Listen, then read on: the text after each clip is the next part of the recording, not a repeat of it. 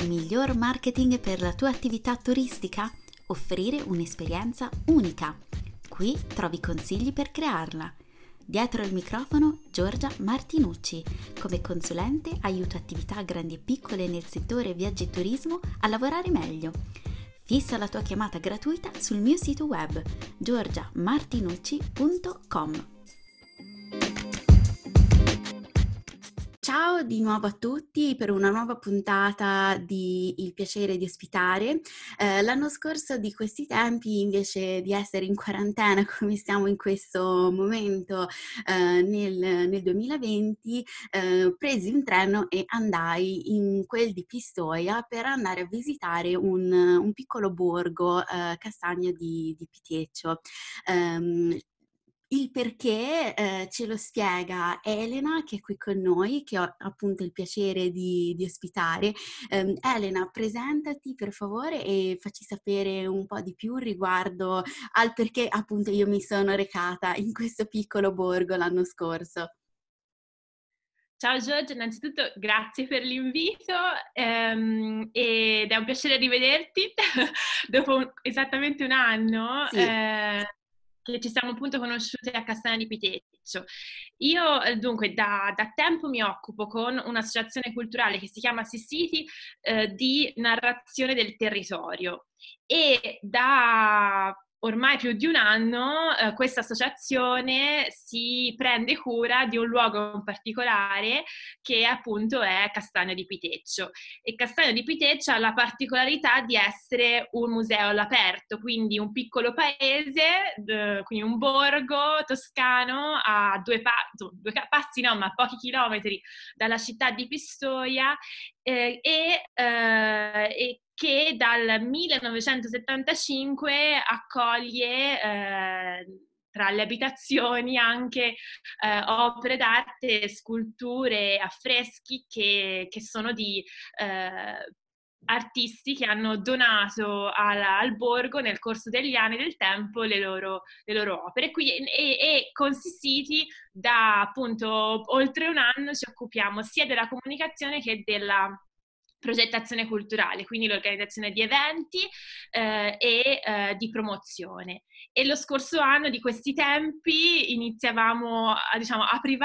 la stagione degli eventi appunto e l'abbiamo inaugurata proprio con un laboratorio sulla narrazione, su come si racconta un borgo-museo, e quindi sul lato più del territorio del borgo e sul lato più artistico dell'arte che accoglie questo borgo. E lì ci siamo conosciute e da lì siamo andate avanti per una stagione che è durata fino a ottobre e che chiaramente, essendo un luogo all'aperto, poi si è un po' fermata, ma non si è fermata invece la comunicazione, il racconto di questo luogo sul web e sui social. E ora, se non fosse per la quarantena, saremmo già lì attivi ad accogliere di nuovo persone come te, come altri visitatori, magari appassionati di arte ma anche di natura, perché questo piccolo borgo è circondato dai boschi, dai monti pistoiesi, e quindi se non fosse stata appunto per questa quarantena avremmo di nuovo riaperto la stagione 2020-2020. Ok, e ci puoi raccontare un po' di come è nato questo progetto a Castagno di Piteccio? Dunque, nel 2017 Pistoia era capitale italiana della cultura, e in quell'anno la nostra associazione SeeCity stava occupando di un progetto di narrazione del territorio. Stavamo ospitando circa 60 creativi da tutta Europa e non solo, che avevano il compito di esplorare il territorio e raccontarlo con storie, articoli, reportage fotografici, illustrazioni. E noi di SeeCity avevamo invece il compito di indirizzare questi creativi verso realtà del luogo, del territorio, più vicini ai loro interessi, ma anche diversi, in modo da poter raccontare Pistoia nella sua, tra virgolette, totalità. e con alcuni di questi creativi ci siamo imbattuti anche in questo piccolo borgo, Castagno di Piteccio, che anche per noi era la prima volta, insomma, conosciamo benissimo Pistoia, ma non conoscevamo Castagno, è stata quindi per noi stessi una scoperta, e ci siamo stupiti anche del fatto che fosse così poco conosciuta e vissuta dai pistoiesi, toscani. E in quell'occasione, incontrando la Proloco, che è l'unica attività presente sul territorio negli anni passati, anche gli stessi pistoiesi, insomma, si ricordano di questo ristorante famoso, ma ormai il ristorante non esiste più da diverso tempo, e quindi attività commerciali non esistono, e la Proloco è l'unica realtà che è rimasta attiva in qualche modo, prendendosi cura del museo all'aperto di questo posto. E la Proloco in quell'anno, in quell'estate, in quel primo incontro, ci ha subito chiesto: ma non ci potete dare una mano a raccontare Castagno al di là di questo progetto? Ecco, in quell'occasione l'abbiamo raccontato con questi creativi in due piccole breve storie che sono state pubblicate su SeeCity, ma poi, ecco,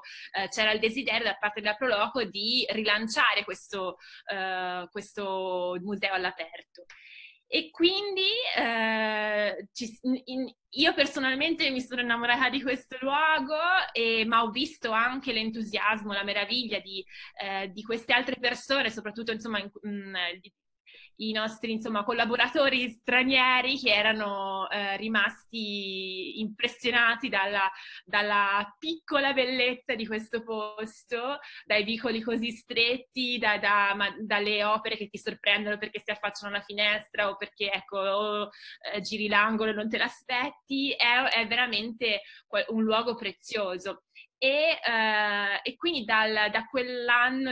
mi ricordo appunto estate 2017, abbiamo iniziato a cercare le risorse, le persone giuste per poter intraprendere questo progetto, che è diventato per SeeCity un progetto, insomma,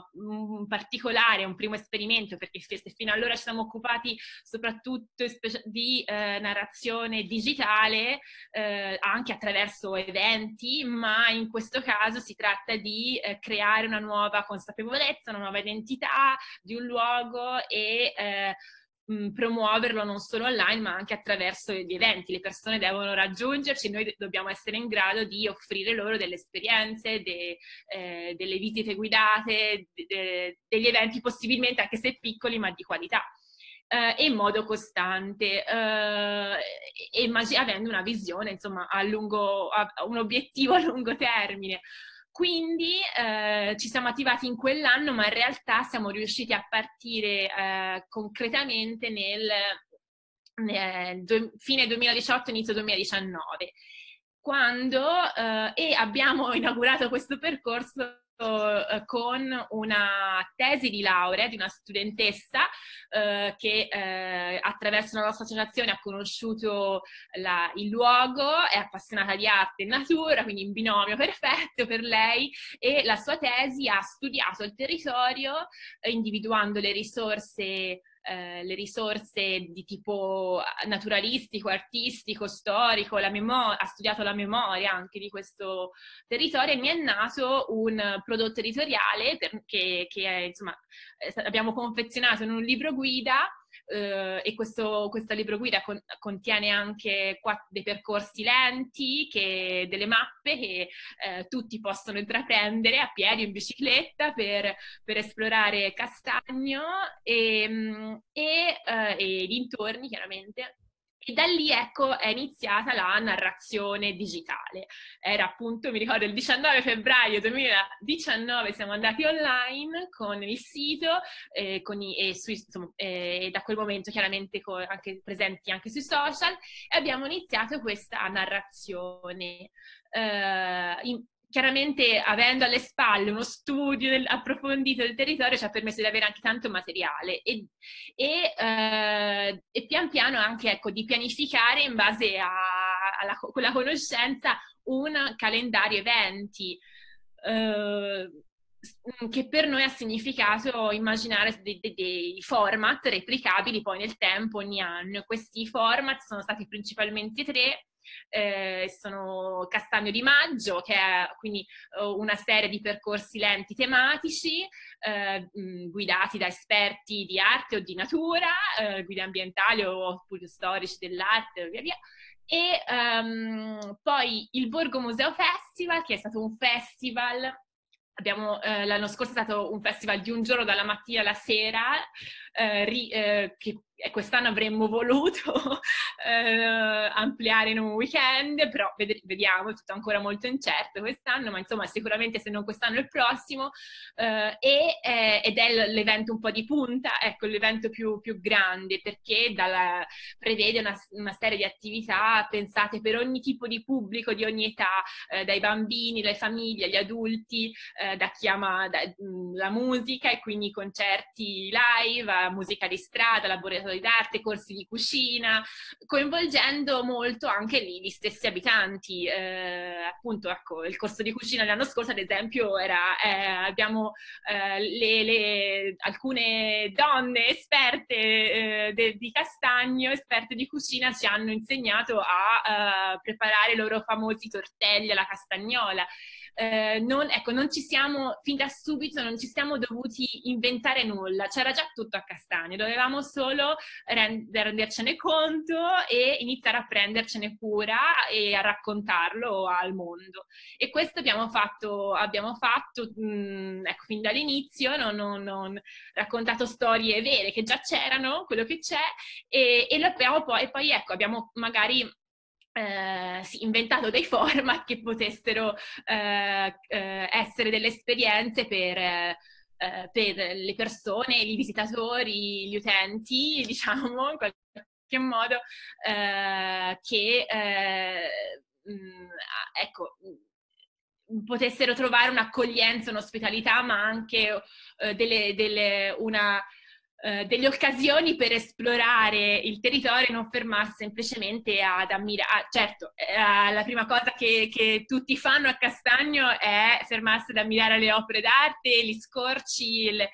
bellissimi, però il nostro obiettivo è quello di far rimanere le persone a Castagno, farle tornare e magari, ecco, farle andare via con un'esperienza che, oltre ad essere visiva, lascia loro qualcosa in più. E poi, ecco, permettere a questi visitatori di avere degli strumenti in modo da poter esplorare il territorio anche in modo autonomo, a prescindere dalla presenza fisica, ecco, di una guida. E dopo il Borgo Museo abbiamo invece realizzato una residenza d'artista, che ha significato per Castagno riattivare la produzione artistica, che si era fermata nel 2004 con la scomparsa del fondatore del Museo all'Aperto, Tommaso Paloscia, un critico d'arte che amava trascorrere lì le vacanze estive, da Firenze, si spostava là in estate e in quanto critico aveva una rete di contatti immensa e molto preziosa, e di amicizie, ecco, nel mondo dell'arte, quindi conosceva artisti, scultori, pittori, che invitava, ospitava a Castagno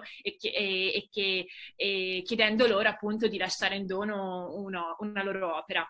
Si tratta di artisti che sono tutti, insomma, molto conosciuti a livello non solo nazionale ma internazionale, di nomi noti, magari anche non solo a chi si occupa, a chi è esperto di arte, come Antonio Bueno, Iorio Vivarelli. Molti chiaramente sono artisti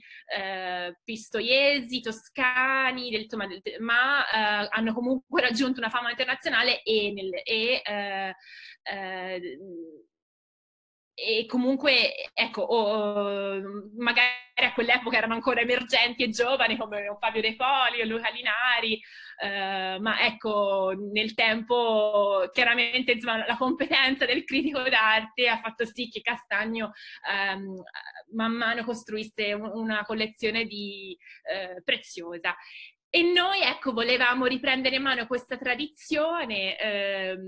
che ha fatto appunto sì che nel 1975 Castagno con i primi 12 affreschi diventasse un museo aperto. Volevamo iniziare a ampliare, arricchire questo museo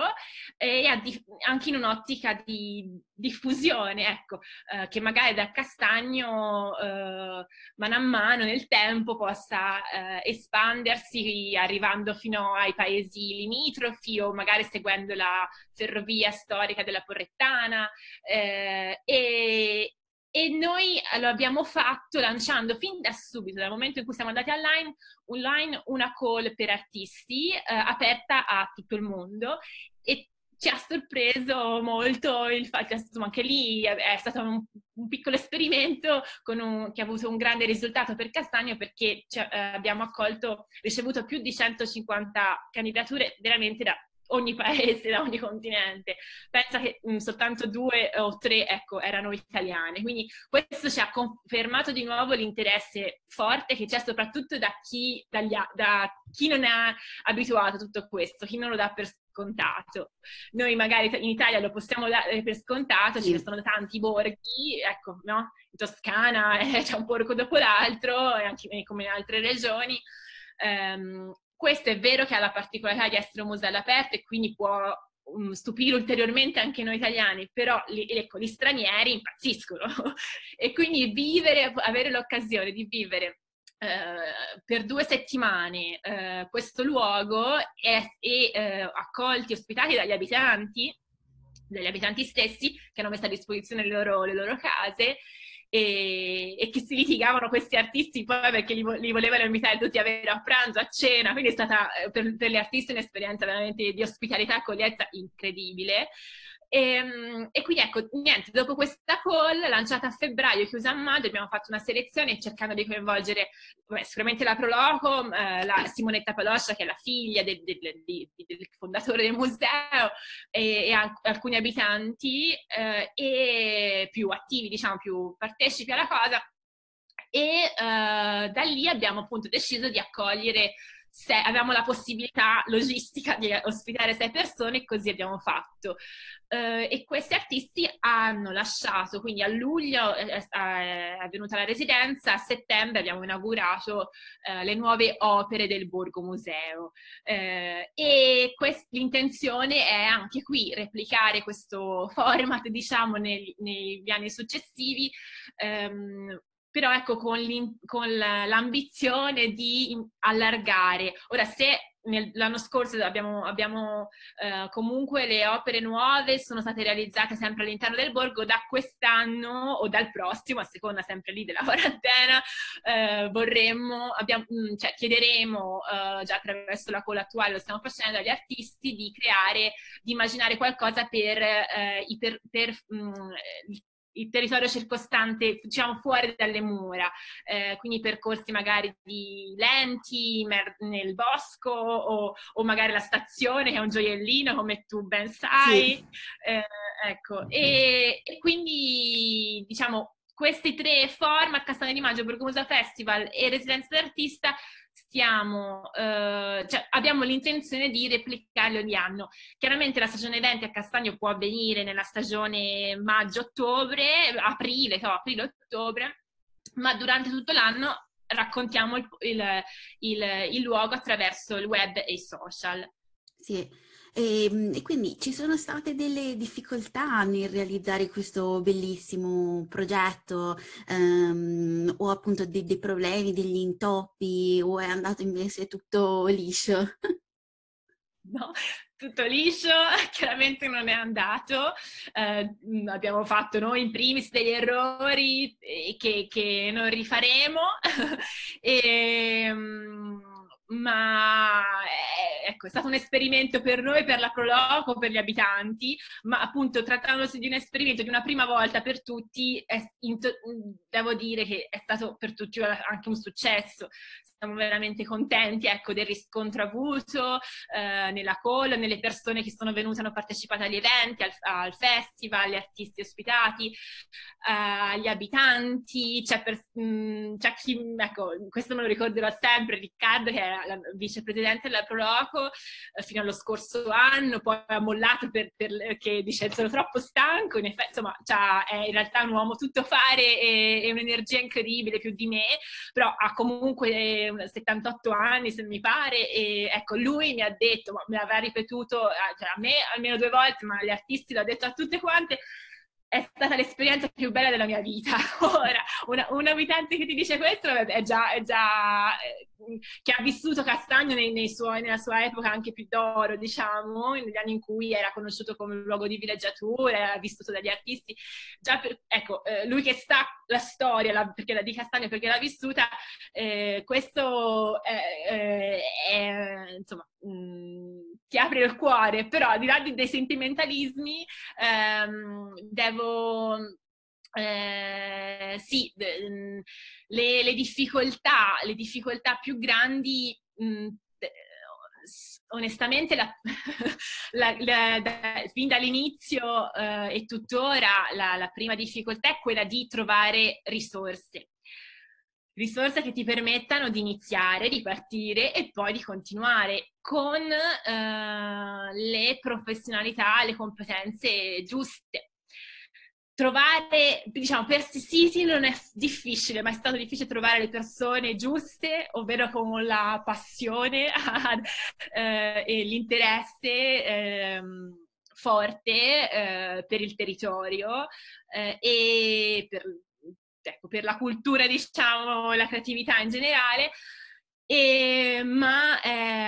poi ecco, la passione e il volontariato siano risorse che si esauriscono, e quindi fin da subito comunque ci sono dei costi che non puoi sostituire con nessuna passione, quindi devi attivarti immediatamente per trovare le risorse anche economiche, oltre a quelle umane, è una costante questa. E la difficoltà però, ecco, ancora prima di trovare le risorse che ti permettano di sopravvivere come progetto, è quella di...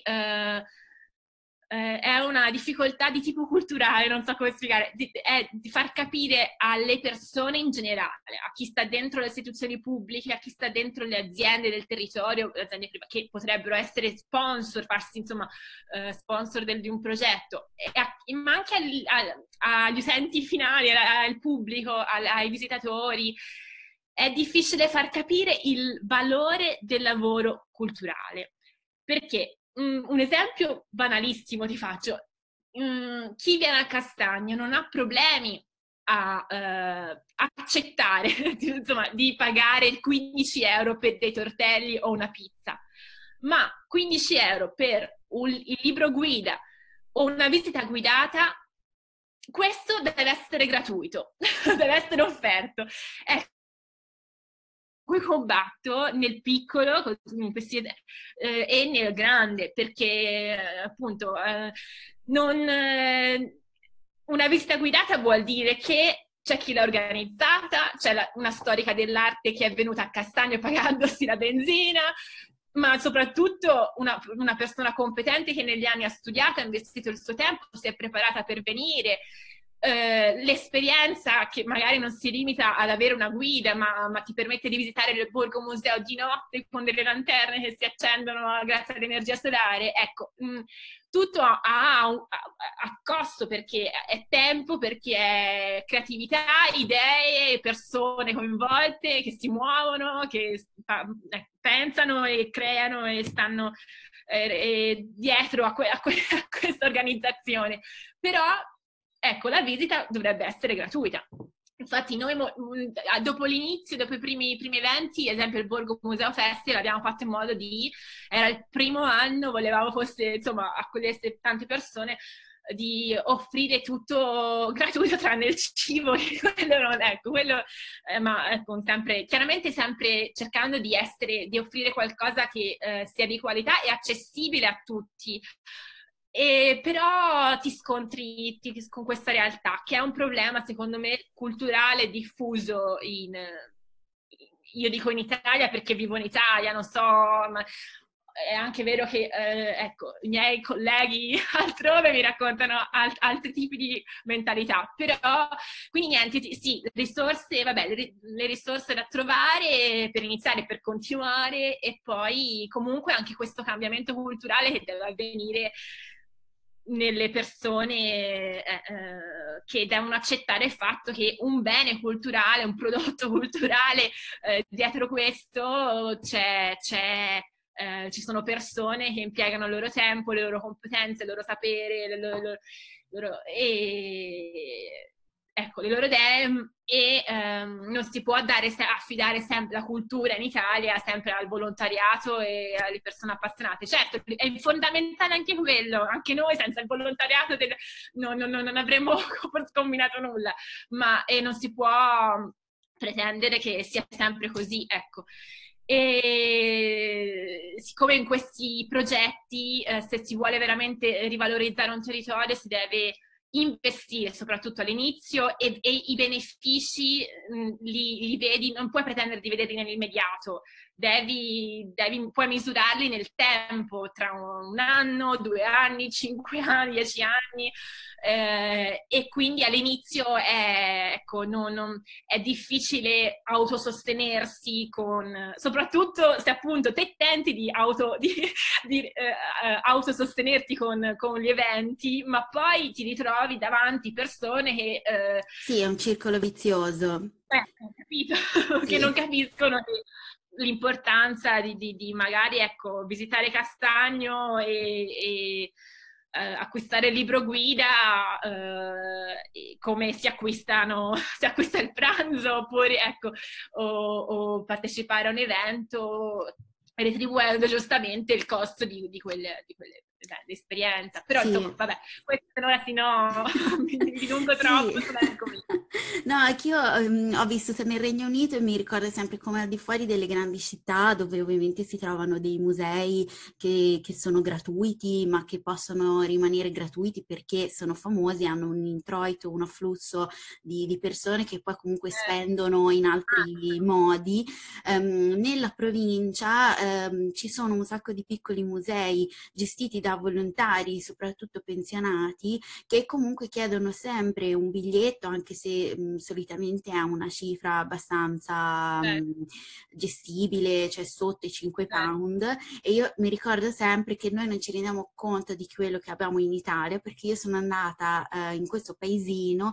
nelle Cotswolds, che viene chiamata la Toscana inglese, e il museo consisteva in dei pannelli stampati, cioè non c'era niente, non c'era un artefatto, un'opera d'arte da vedere, non c'era niente. Veniva raccontata una storia relativa al territorio, perché lì c'era stato una specie di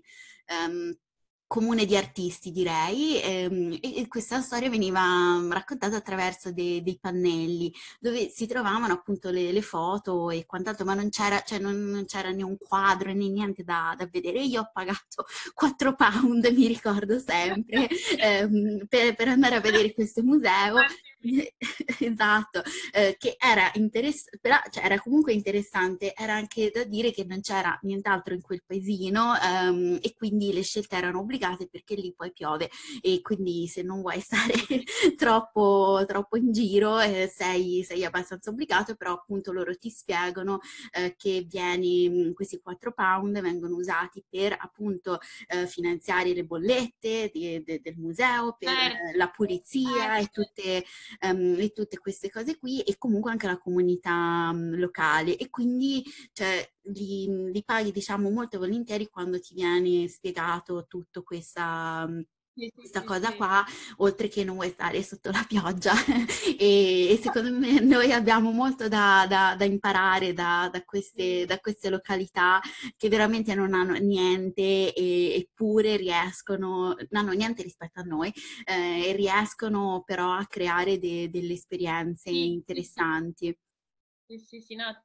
Ecco, appunto, no, ad esempio noi a Castagno una cosa che vorremmo poter fare è anche restaurare le opere che hanno bisogno di essere restaurate, ma dopo un anno di attività abbiamo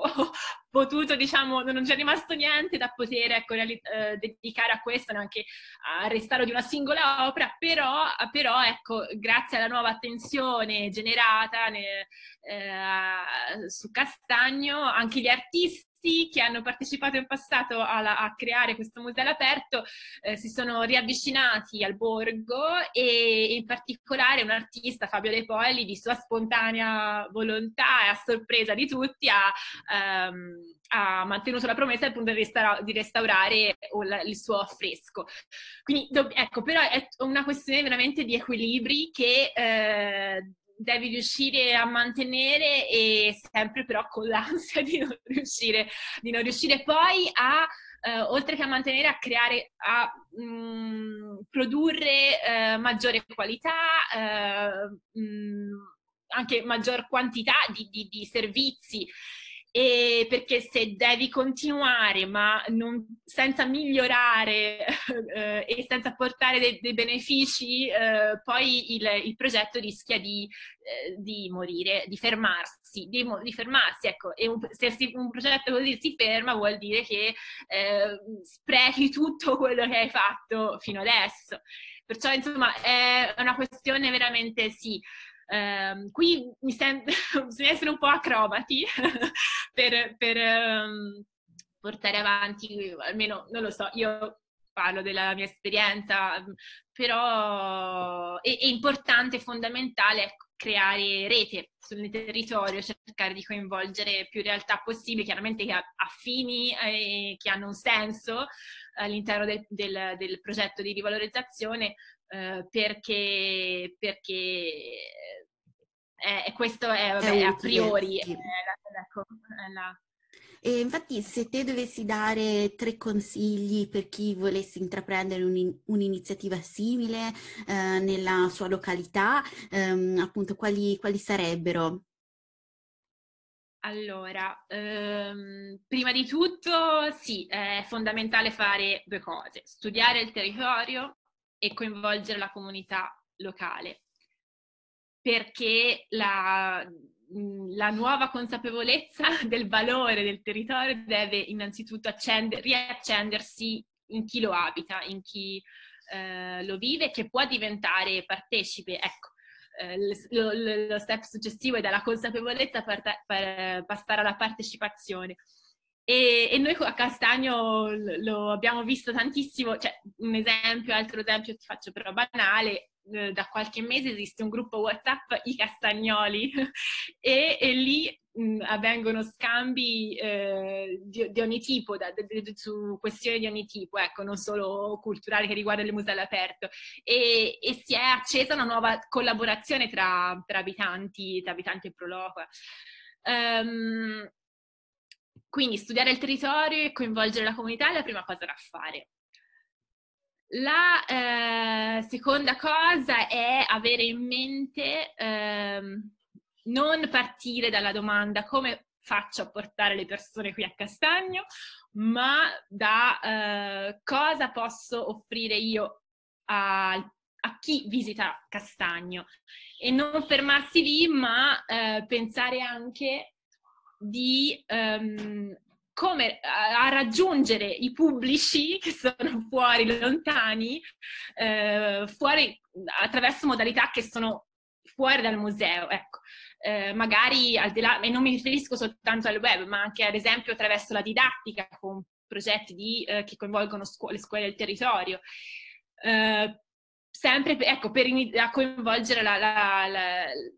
più pubblici diversi, attraverso contenuti ed esperienze, eventi diversi. Il terzo consiglio è quello di guardare lontano, in 2 sensi, spaziale e temporale. Spaziale, che oggi abbiamo strumenti come il web che ci permettono di vedere cosa avviene altrove, in altri borghi, in altri paesi, all'estero, in altri musei, e questo ci permette di imparare e di creare, ecco, avendo questi esempi virtuosi, e di tentare di applicarli, chiaramente conoscendo però il territorio, coinvolgendo la comunità locale, quindi un caso a sé, di tentare di applicare ciò che funziona al tuo territorio. E temporale nel senso che non puoi appunto pensare di far venire tutto il mondo a Castagno dall'oggi al domani, quindi porti degli obiettivi a lungo termine e essere costante, cercare di essere costante nel lavoro e avere una visione che ti fa immaginare Castagno tra 10 anni. Per noi potrebbe, ecco, il sogno è vedere Castagno come, tra 10 anni, come un centro culturale attivissimo che ha vissuto da artisti del territorio, artisti internazionali, ma anche, che ha si prende cura di un museo all'aperto che è anche sempre più diffuso e coinvolge quindi altri paesi della montagna pistoiese. Ecco, queste forse sono un po' le linee guida che sono un po' diventate le nostre. Se dovessimo replicare un progetto di questo tipo in un altro borgo, ecco, forse seguiremmo queste istruzioni, tra virgolette. Grazie mille Elena per essere stata qui con noi. E dove possiamo trovarti online? Dunque, Castagno di Piteccio lo potete trovare sul web con castagnodipiteccio.it o .org e sui social con la @CastagnoPit. Mentre innanzitutto però, ecco, mi auguro di vedervi a Castagno poi anche sui social, ma mentre la SeeCity, l'associazione culturale che si occupa appunto di Castagno, si trova sempre sul web come CCT, Como Torino,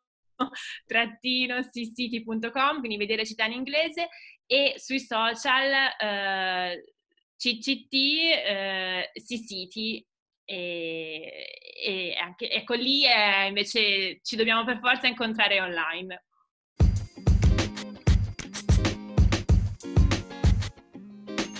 Grazie per aver ascoltato questo episodio. Se il podcast ti piace, lascia una recensione su iTunes, è il modo migliore per dargli visibilità. E se hai suggerimenti, richieste e domande, contattami tramite il mio sito web giorgiamartinucci.com.